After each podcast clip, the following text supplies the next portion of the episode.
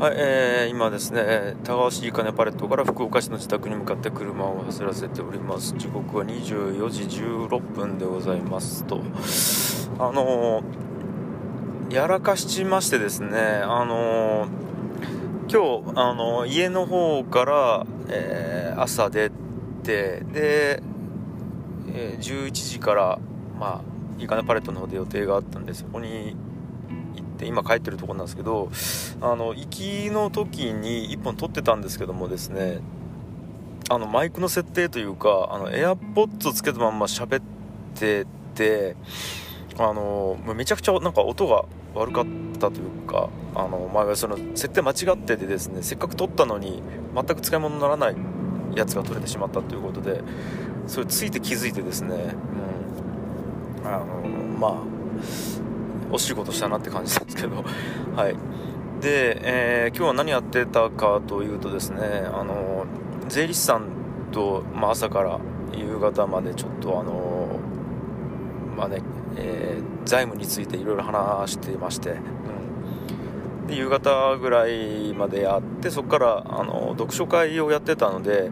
インカナパレット内の、ね、給食室で読書会やってたのでそれに参加してで終わってでちょっと、まあ、雑務が1個あったので、まあ、スタジオいいかねパレットのスタジオのそのケーブルのなんかこうセッティングみたいなものをしないといけなかったんでそれをやってみたいな感じですかね、はい、今帰ってますと。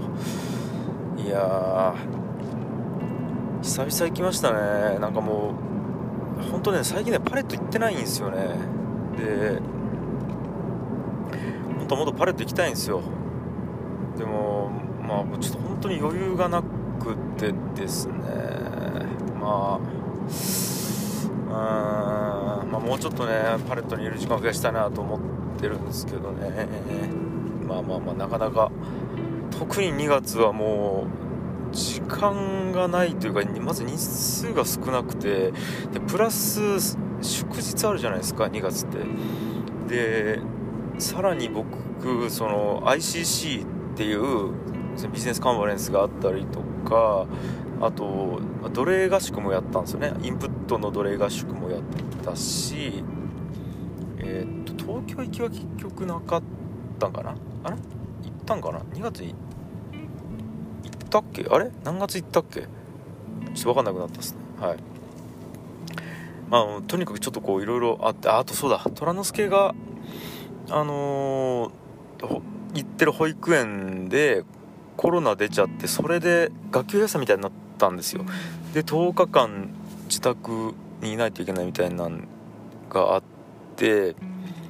それでまためちゃくちゃスケジュール狂ったんですよね仕事の。まあとかもあってちょっとめちゃくちゃ大変やったんですけどはい。そんな2月でした。もう余裕がなさすぎてね。うん。でまあ3月4月ねまあなるべくちょっとタガに行く日を増やしたいなって思ってるんですけどなかなかねいや難しいっすね。はい。やっ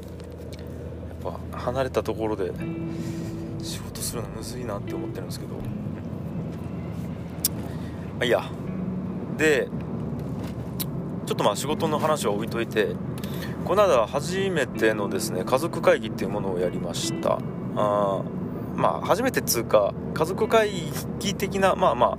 ああのうちの奥さんと2人で話すっていうやつなんですけども、まあ、まあ、結構話すんですけどしっかりこう会議しようっつって会議したことってなかったんですね。なんかこううん。でちょっとこれ定期的にやってみようやっていう話をしてでちょっと、まあ、やるようにしたんですよね。でこれ何かっていうとなんかあのやっぱいろいろ家庭なんでやらないといけないことっていっぱいあるんですね。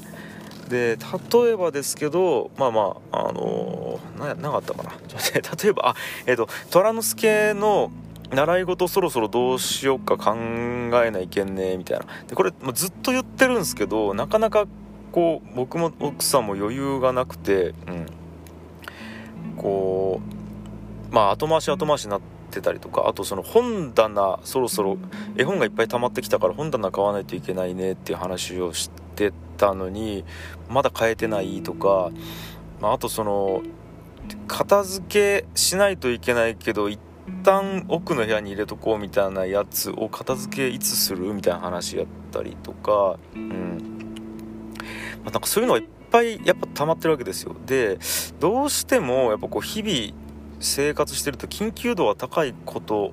だけしかこなせないんですね。うん。でも緊急度は低いけどあの重要度は高いことっていっぱいあると思うんですね。まあ本当虎之助のえー、なんかあれとかがいい例なんですけど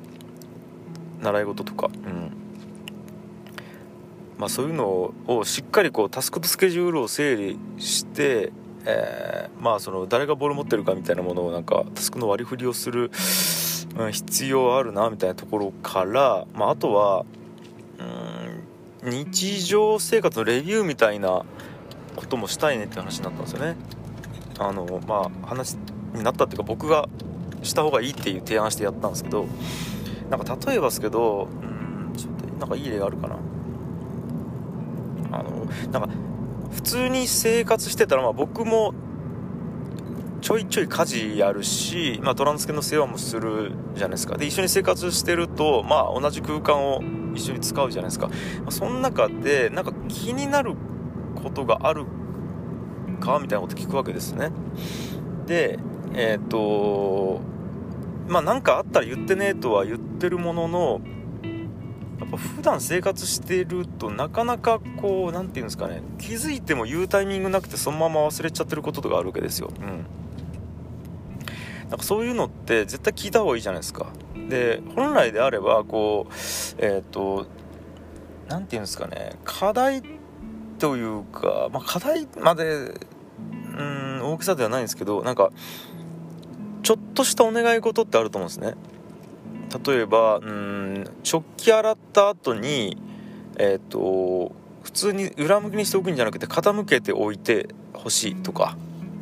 傾けておく方がその水切りがいいからとかあったりとか。あとうんなんですかね。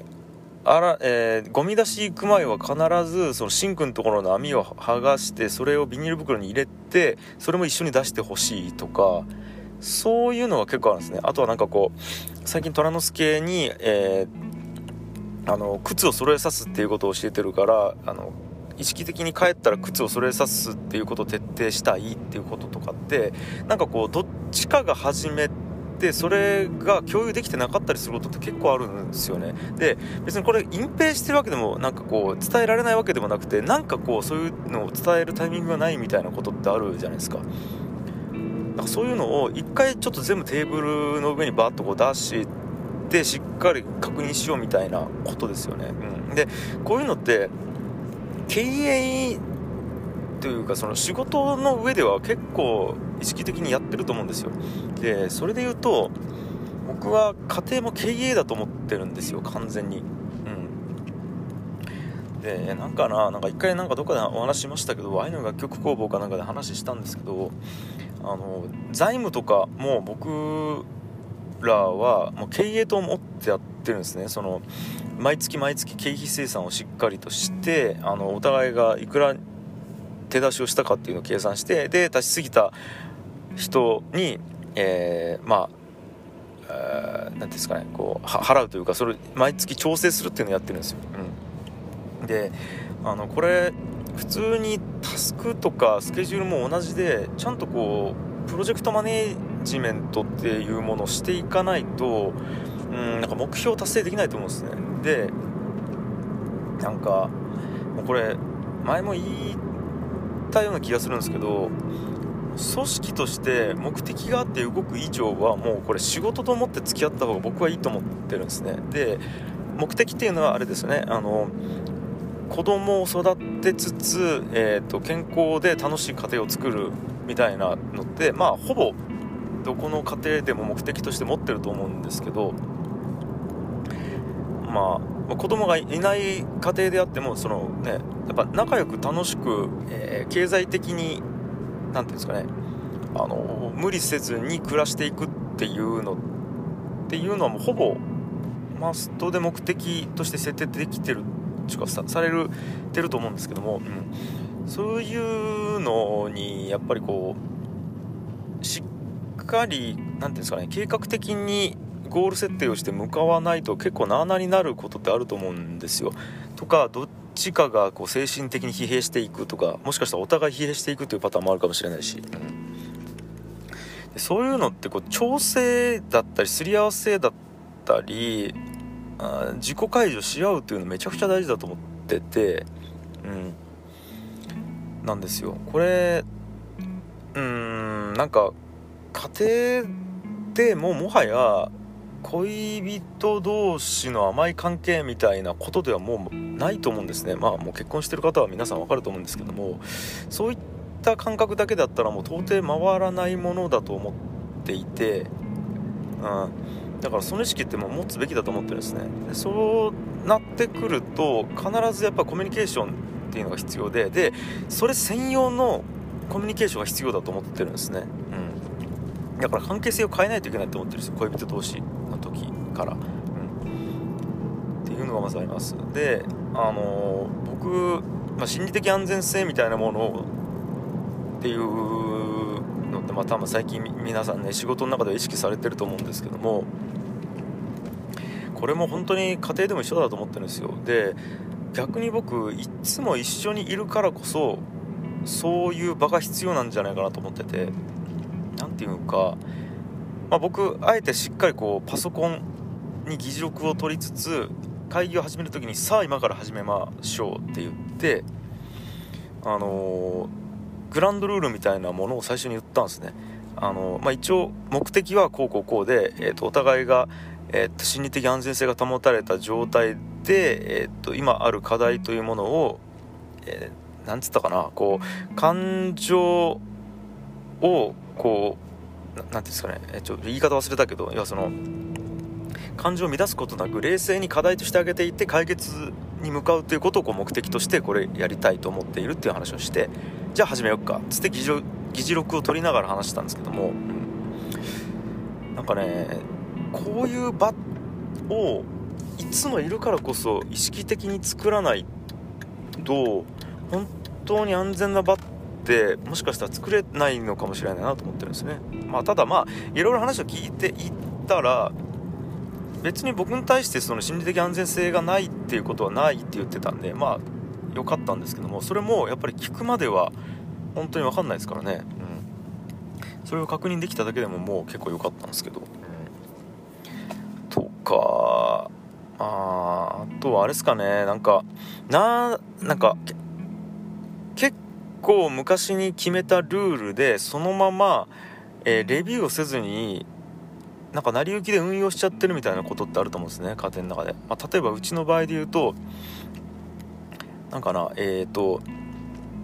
うーんあれが、えー、平日5日間あるうちの2日間は僕が、えー、ワンオペで見れる体制にしとくと、うん、でまあ3日間は妻がワンオペで見れる体制にしとくみたいな。でまあお互いできるだけ入れる時は相手がワンオペで見とく体制の日でもできたら一緒にいようみたいな感じのルールにしてるんですね。はい。でそれをスケジュールにあらかじめ入れておいて、えー、と必ずその日は開けておくみたいなことそういう運用でやってるんですけどこれ決めたのがもう10ヶ月前とかなんですね。でそこから、えーと、それでいいかどうかレビューせずになんとなくずっとそのルールで来てるんですけどもこれって本当に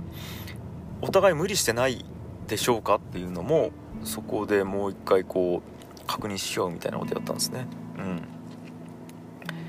みたいな。でまあ結果大丈夫っぽかったんでよかったんですけどなんかこういう確認作業って